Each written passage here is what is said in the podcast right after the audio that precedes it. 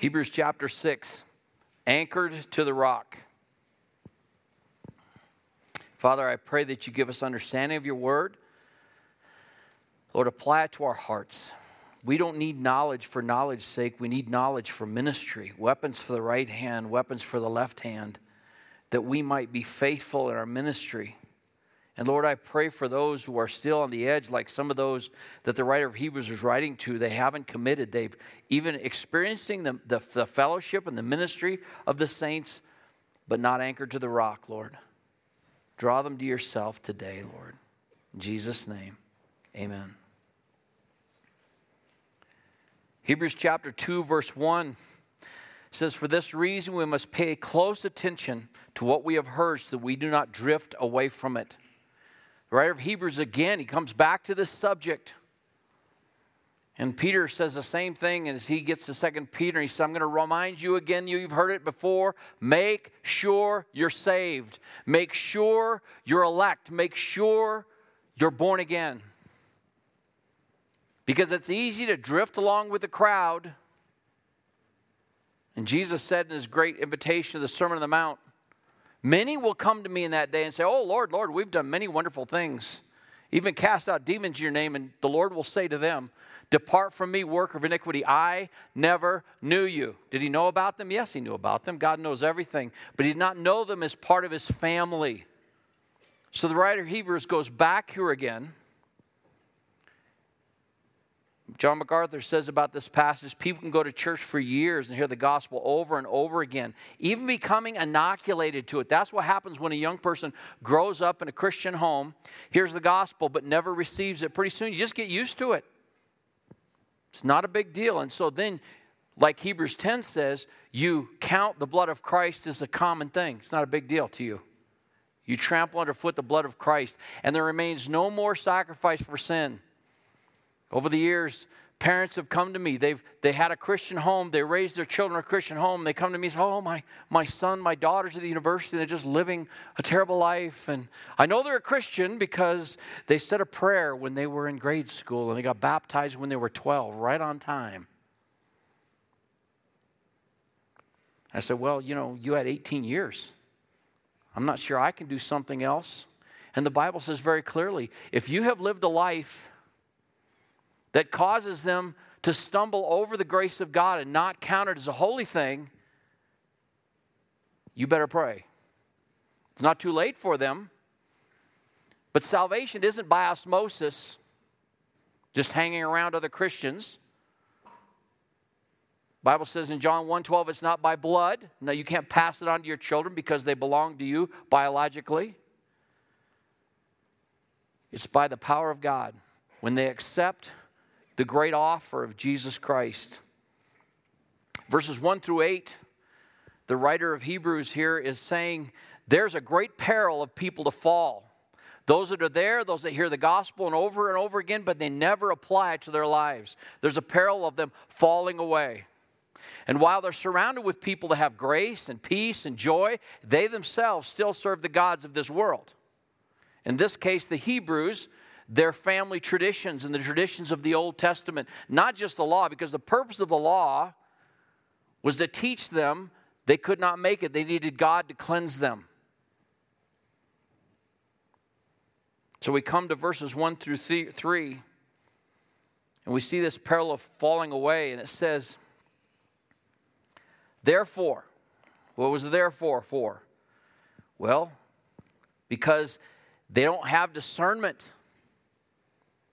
They haven't partaken of, of that which is mature, the new covenant. They just have the old, and they're clinging to that, and they don't want to let go of it.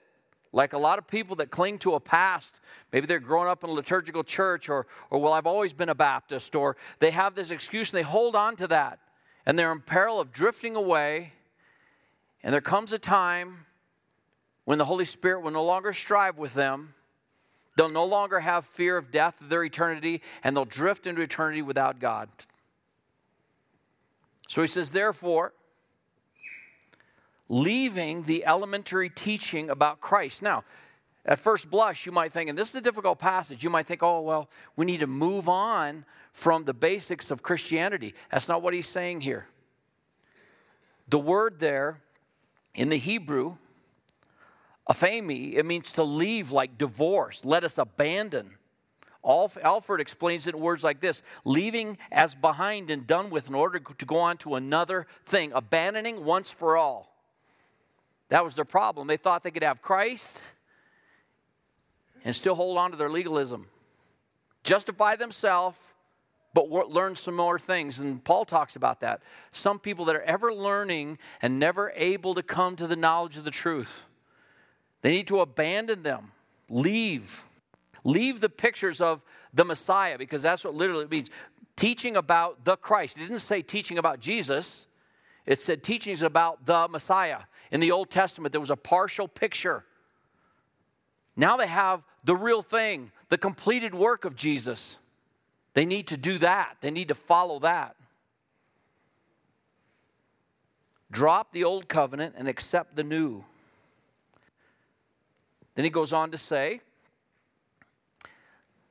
press on to maturity, not laying again the foundation of repentance from dead works and of faith towards God. Now, in the Old Testament, that was the whole message.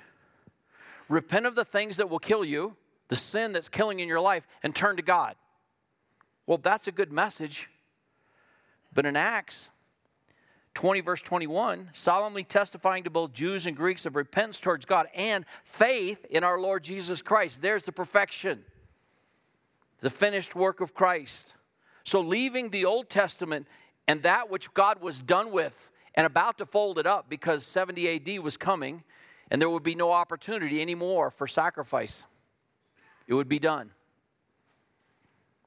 And the Jewish people, instead of turning to Christ, they just made up other things, other traditions.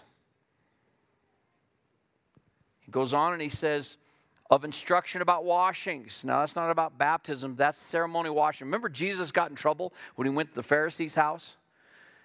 And the Pharisee wondered why he didn't ceremonially wash. It wasn't that Jesus had dirty hands, but they took the laws, talk about cleanliness, and, and that was what was distinct about God's people. He gave them laws about cleaning and what to eat and what to not eat so they wouldn't die of the same diseases that the rest of the Gentiles were dying of. He gave them an amazing covenant.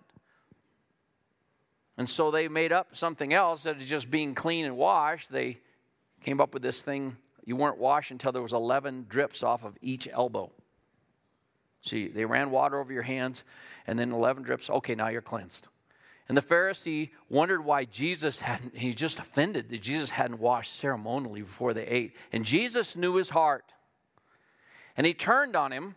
In case you have the picture of Jesus was just this nice guy that was politically correct that never offended anybody, he turned on the guy who had invited him to dinner, his host, and he said, You know, you Pharisees, you wash the outside of the cup, but on the inside you're full of all kinds of corruption and filth.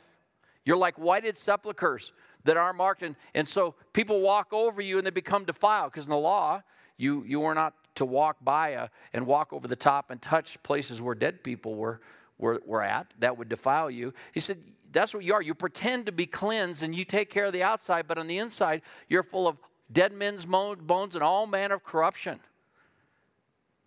Why did he say that to that fellow who had invited him to eat? Because he loved him. He wanted to be done with the old and put his faith in Christ, the only thing that could save him. Leave the pictures of the Messiah and go on to the Messiah himself. Drop the old covenant, accept the new. All dependence upon the Levitical sacrifices is to be set aside in order that the Hebrews can go on to perfection. That the word perfection speaks of the New Testament sacrifice, the Lord Jesus Christ, and his finished work. He goes on in verse 2 and he says, instruction about washings, laying on of hands. What was laying on of hands? You laid your hands on the sacrifice. And we lay our hands on the Lamb of God once for all. There's no need to run back to do sacrifices because you have the sacrifice once for all, the Lamb of God, which takes away the sin of the world. And the resurrection of the dead and eternal judgment. There were basic teachings in the Old Testament. We have so much more in the New Covenant. And they were so afraid they were going to miss something if they left it. Maybe that's what you're hanging on to also. So, well, my family's been, and you name your religion. This, you know, I leave now, it's going to depart, you know. Yeah, that's right. There's a cutting. That's what baptism, we're going to see baptism today. That's what it signifies. Death to the old life, the old associations, and identification with the message of God and the new covenant you have with the people of God.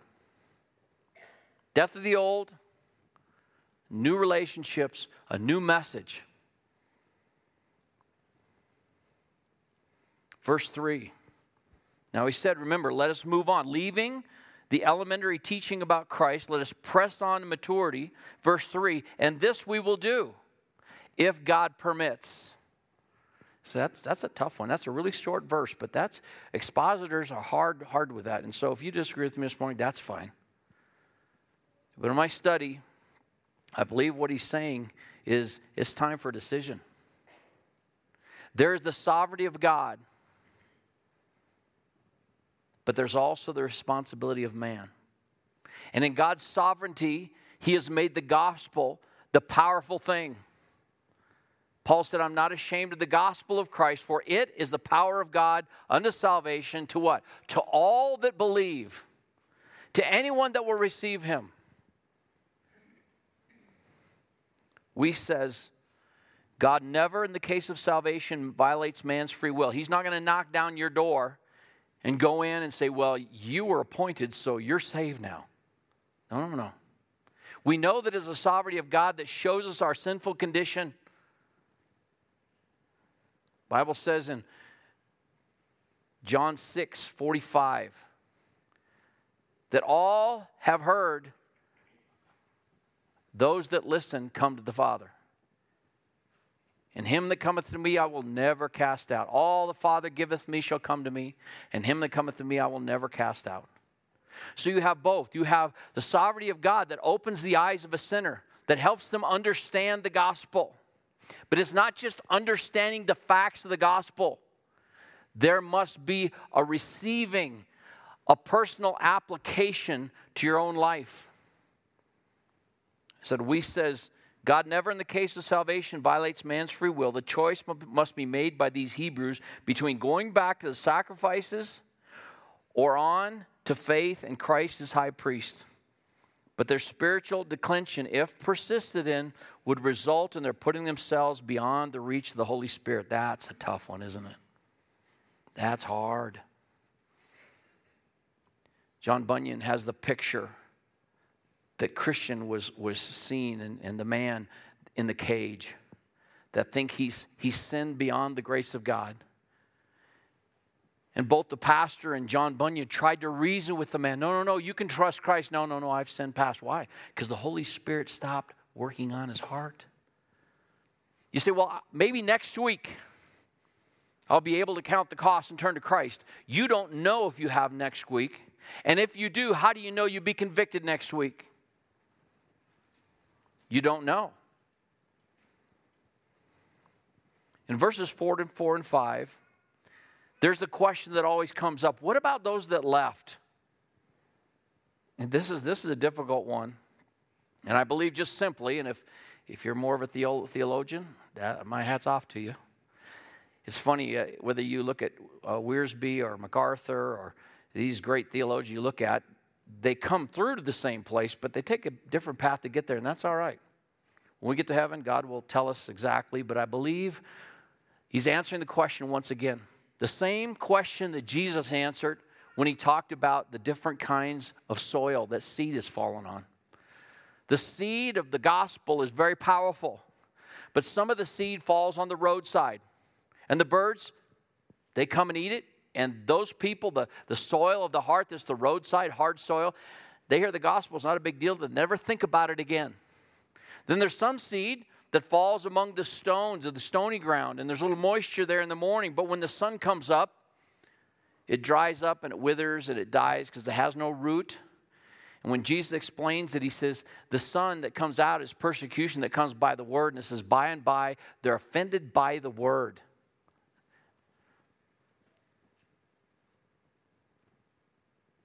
Then there's the third kind, and that's the thorny soil, the weeds that grow up. And they're not offended by the word. They just get busy with life and the cares of this life and riches, and they get distracted, and pretty soon they're away from the Lord, and it squeezes out the life, and there's no life. I think that's the same thing he's talking about because in our heart of hearts, as Christians, we go, that fella, that girl, they were there, they were so excited about it, and now they're nowhere to be found. 1 John 2 19 says, They went out from us but they were not really of us, for if they had been of us, they would have remained with us, but they went out, so there would be known that they're not of us. We read this morning in Psalm 1. The ungodly will not stand in the congregation of the righteous. Why?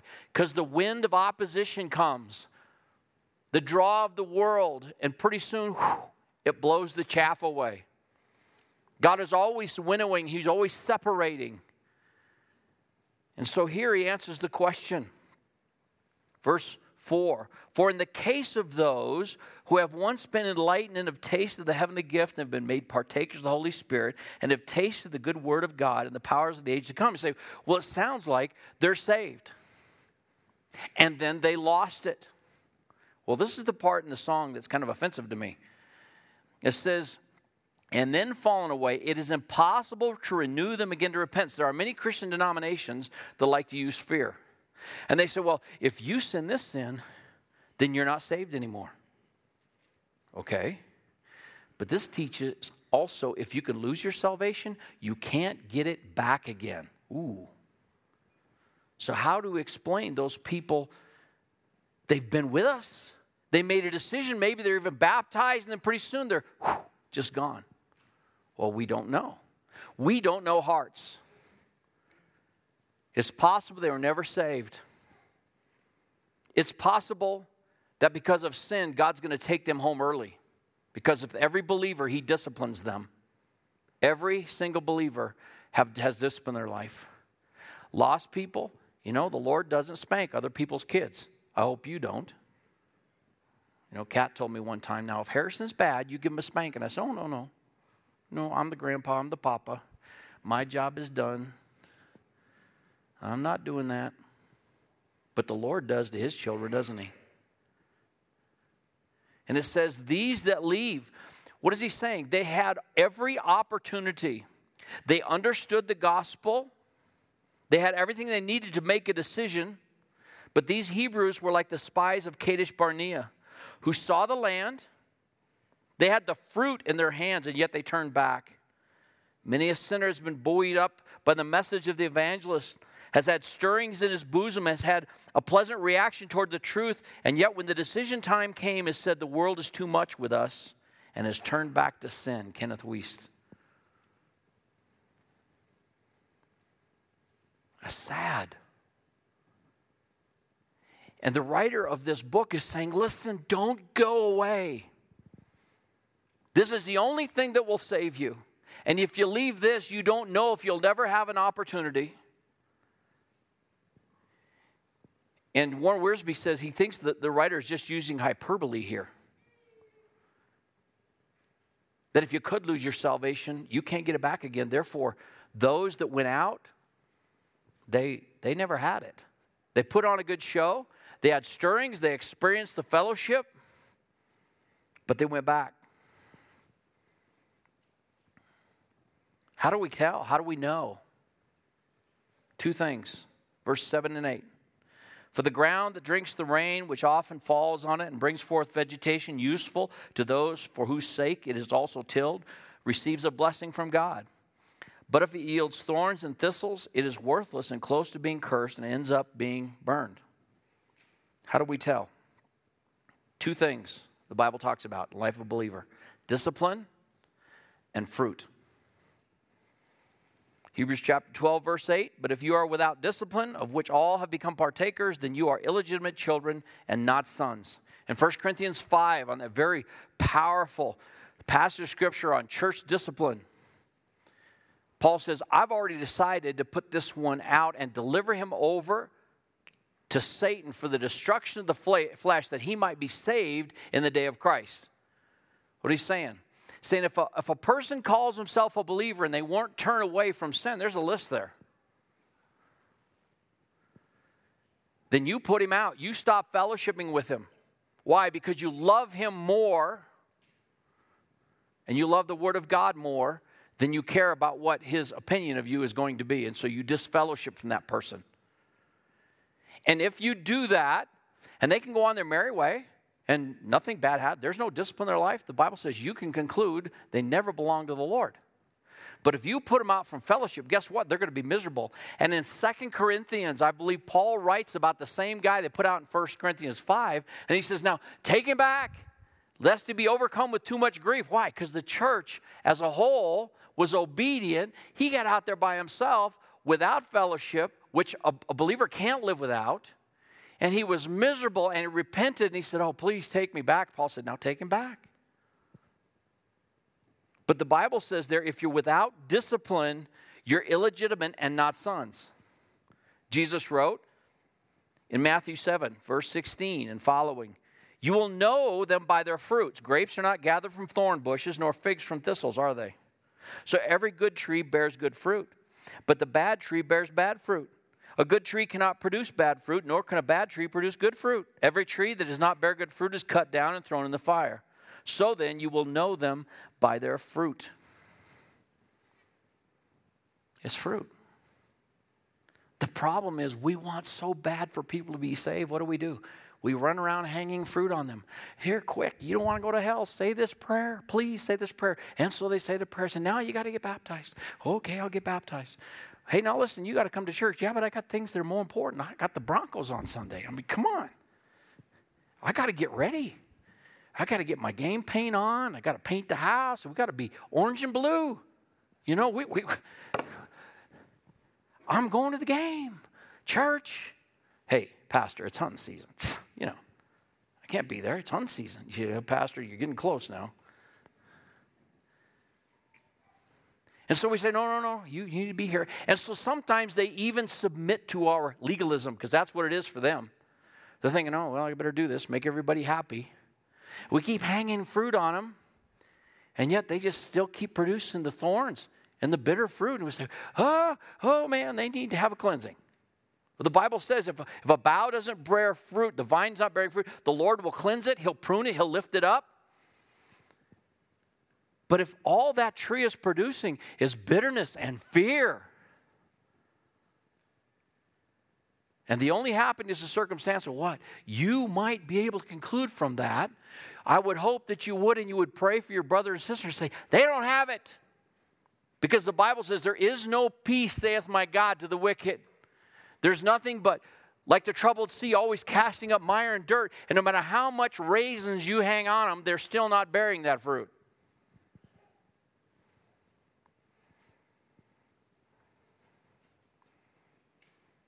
But he says in verses 9 through 20, we hope for better things for you.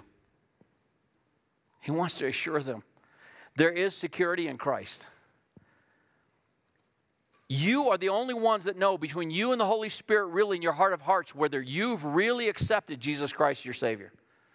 So we're not here walking around going, oh, I don't know. There's some churches like, oh, you're not in now. I can tell because you're struggling with this, so you're not in. You're out. I'm going to save pray you get saved. Well, no, that's not what we're supposed to do. In fact, the Lord said, don't go around pulling out the wheat because the, the enemy comes and he, tear, he sows tares among the wheat, among the good plants. And the servant said, Well, should we go try to root them? And no, don't do that. You might pull up some of the young plants too. Those young plants are still struggling with, with some things. No, you don't do that. You leave it for the harvest. But in the meantime, we preach the whole counsel of God so that you might listen. And if you're not sure, know this God wants you to be secure. He wants his children to be secure in his love, and so he gives us the rest of this chapter. And he says, But beloved, we are convinced of better things concerning you, things that accompany salvation. Though we are speaking in this way, he understands he's being very, very sharp because he loves them. He doesn't want anybody to miss them, to fall short of the grace of God by just being religious. For God is not just so as to forget your work and the love which you have shown toward his name, having ministered and still ministering to the saints. And we desire that each one of you show the same diligence so as to realize the full assurance of hope until the end. What is he saying? These people are in the church. People tell me on a regular basis because of your love for one another. They come in, whether they know the Lord or not, and they say, Wow, I came in this place and I just, there's something different about this place. That's right. That's the fellowship of the saints. It's the ministry of the saints. It's the ministry of the Holy Spirit through his people. And there is a comfort and there is a joy here that can't be experienced in the world. So people come into this safe haven and, and they feel safe. Years ago, I asked my, my buddy Ben Sanchez, before he came to Christ, said, Ben, why do you like coming here? He says, he's just a teenager in high school. He says, Paul, I feel safe here. Oh, that blessed my heart. This should be a safe place, not a place of criticizing, a safe place for people to feel loved. But don't mistake that love of the saints around you for the own love that God has given you in your heart. Have you received that? So he's saying you have this example around you of those that are serving the Lord and ministering, and you're a part of that even. We have the example of somebody like that in Acts chapter 10. A man named uh, Cornelius lived in Caesarea. He was a centurion, a Roman soldier. And God was working in his heart, but he wasn't saved yet. But he loved God's people. He was a devout man, one who feared God with all of his household and gave many alms to the Jewish people and prayed to God continually. And God heard his prayer. Romans chapter 2, verse 4 says, Don't you know, man, that is the goodness of God that leads you to repentance? Some people have their testimony and say, Well, you know, I was going down the road and God saved me from an accident. Okay, that's God's goodness, but it's not salvation. Some people enjoy the blessing of God and they think they're okay because they're blessed. No, no, no. The rain falls on the just and the unjust. The difference is what is your field bringing forth? Do you know the Lord? If you're part of Him, if it's part of your life, you can only bring forth the fruit that He's bearing through you. Well, this fella, an angel appears to him, and he said, Cornelius. And Cornelius fixed his eyes on him and being much alarmed, because that's what happens when an angel shows up. You get scared. What is it, Lord? And he said to him, Your prayers and alms have ascended as moral before God. I want you to send men to Joppa and find a, name, a man named Peter, and you tell him to come see you. So they did. And when they showed up, they said to Peter, Cornelius, a centurion, a righteous and God fearing man, well spoken of by the entire nation of the Jews, was divinely directed by a holy angel to send for you to come to his house and hear a message from you. And guess what? Cornelius got saved. Cornelius got saved. Here's the thing about the sovereignty of God God knows every single one He's chosen. He sets His affection on you, and He gets every one He set His affection on. But you also turn to Him. The Bible says in 2 Corinthians chapter 3 that when you turn to Christ, the veil is taken away. That's when the veil's taken. You realize you're lost, but when you make the decision to turn to Christ, the veil is taken away and you see Him. God turns the light on.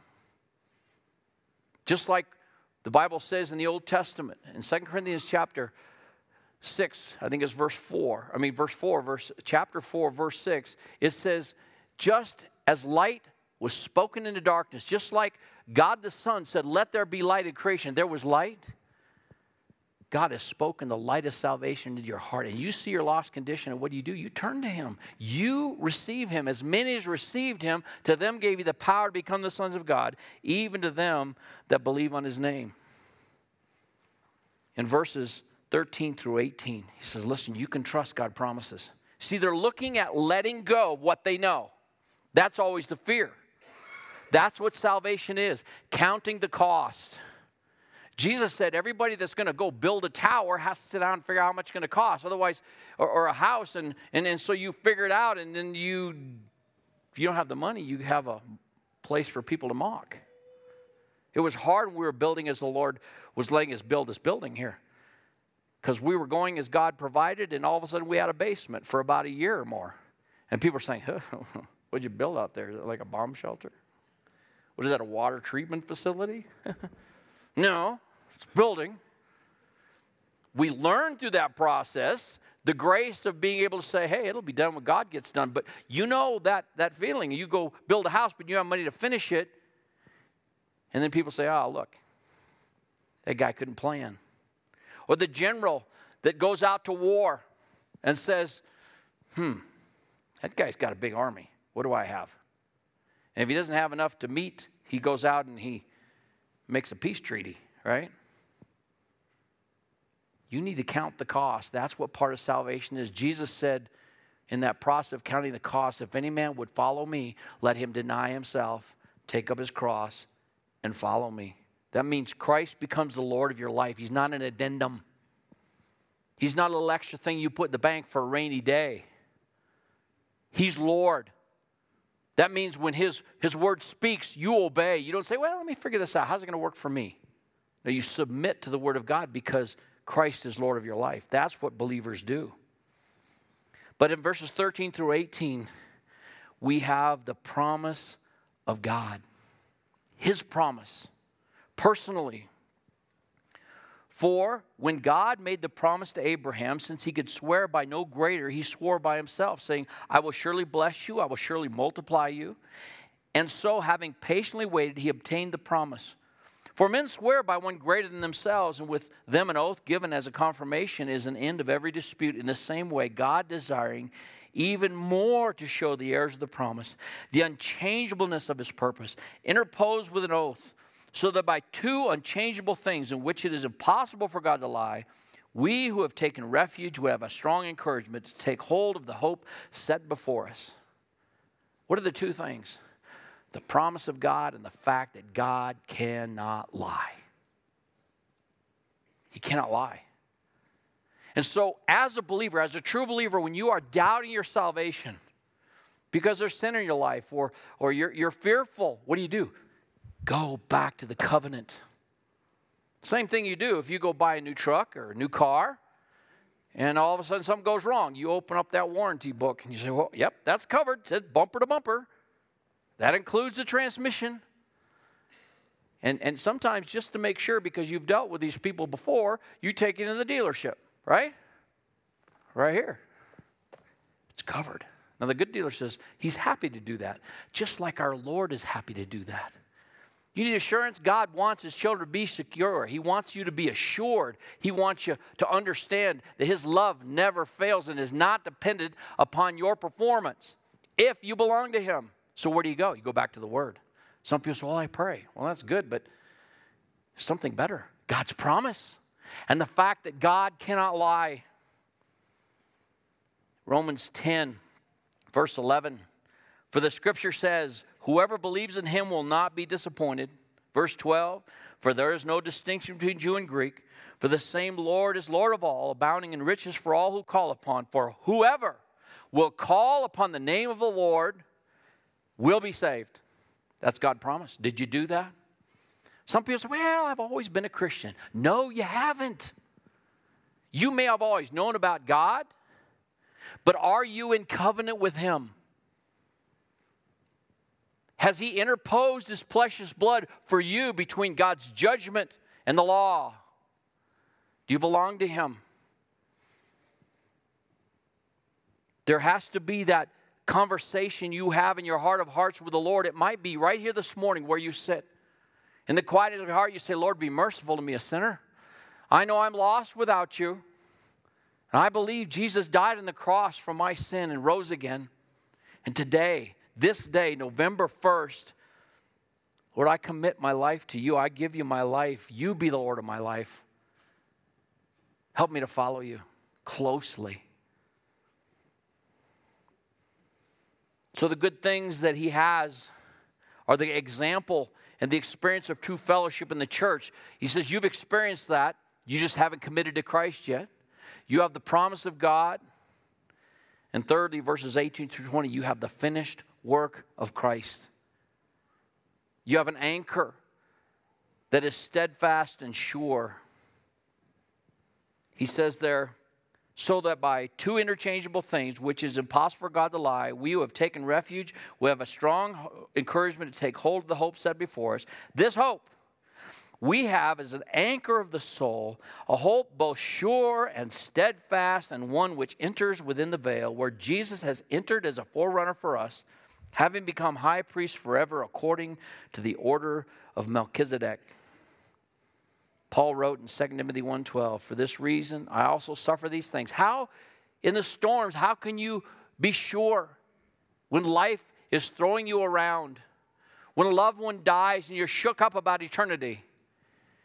He said, "I for this reason I suffer these things, and I'm not ashamed, for I know whom I have believed, and am convinced that he is able to guard what I've entrusted to him until that day." That's God's job, not my job.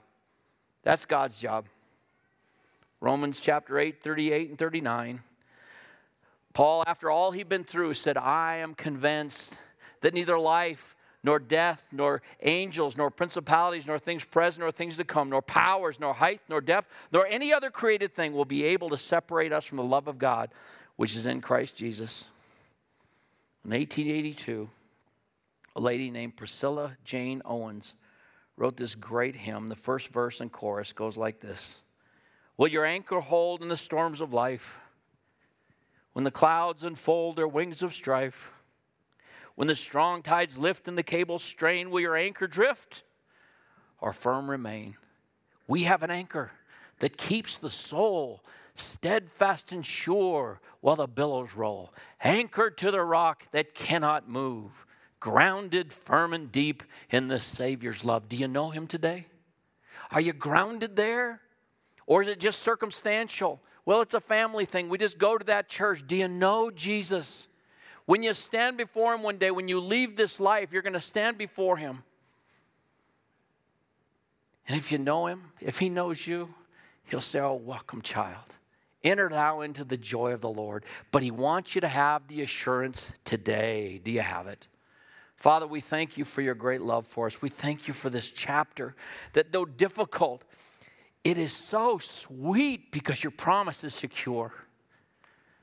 That we can know for sure because you want us to, that you'll love us and you're going to care for us. You will keep us through all the trials, through all the storms, through death, until one day we see you face to face. Oh, what a joy that will be. Lord, I pray for those that don't know you this morning. Show them the awful condition they're in, and Lord, draw them to yourself. Help them to flee the wrath to come and flee into your arms. Because you've told us in Matthew 11 28, Come unto me, all you that are weary, weak, and heavy laden, I'll give you rest. Take my yoke upon you and learn from me, for I'm meek and lowly, and you'll find rest to your soul. Oh, Lord, give them rest today. We'll give you all the glory in Jesus' name. Amen.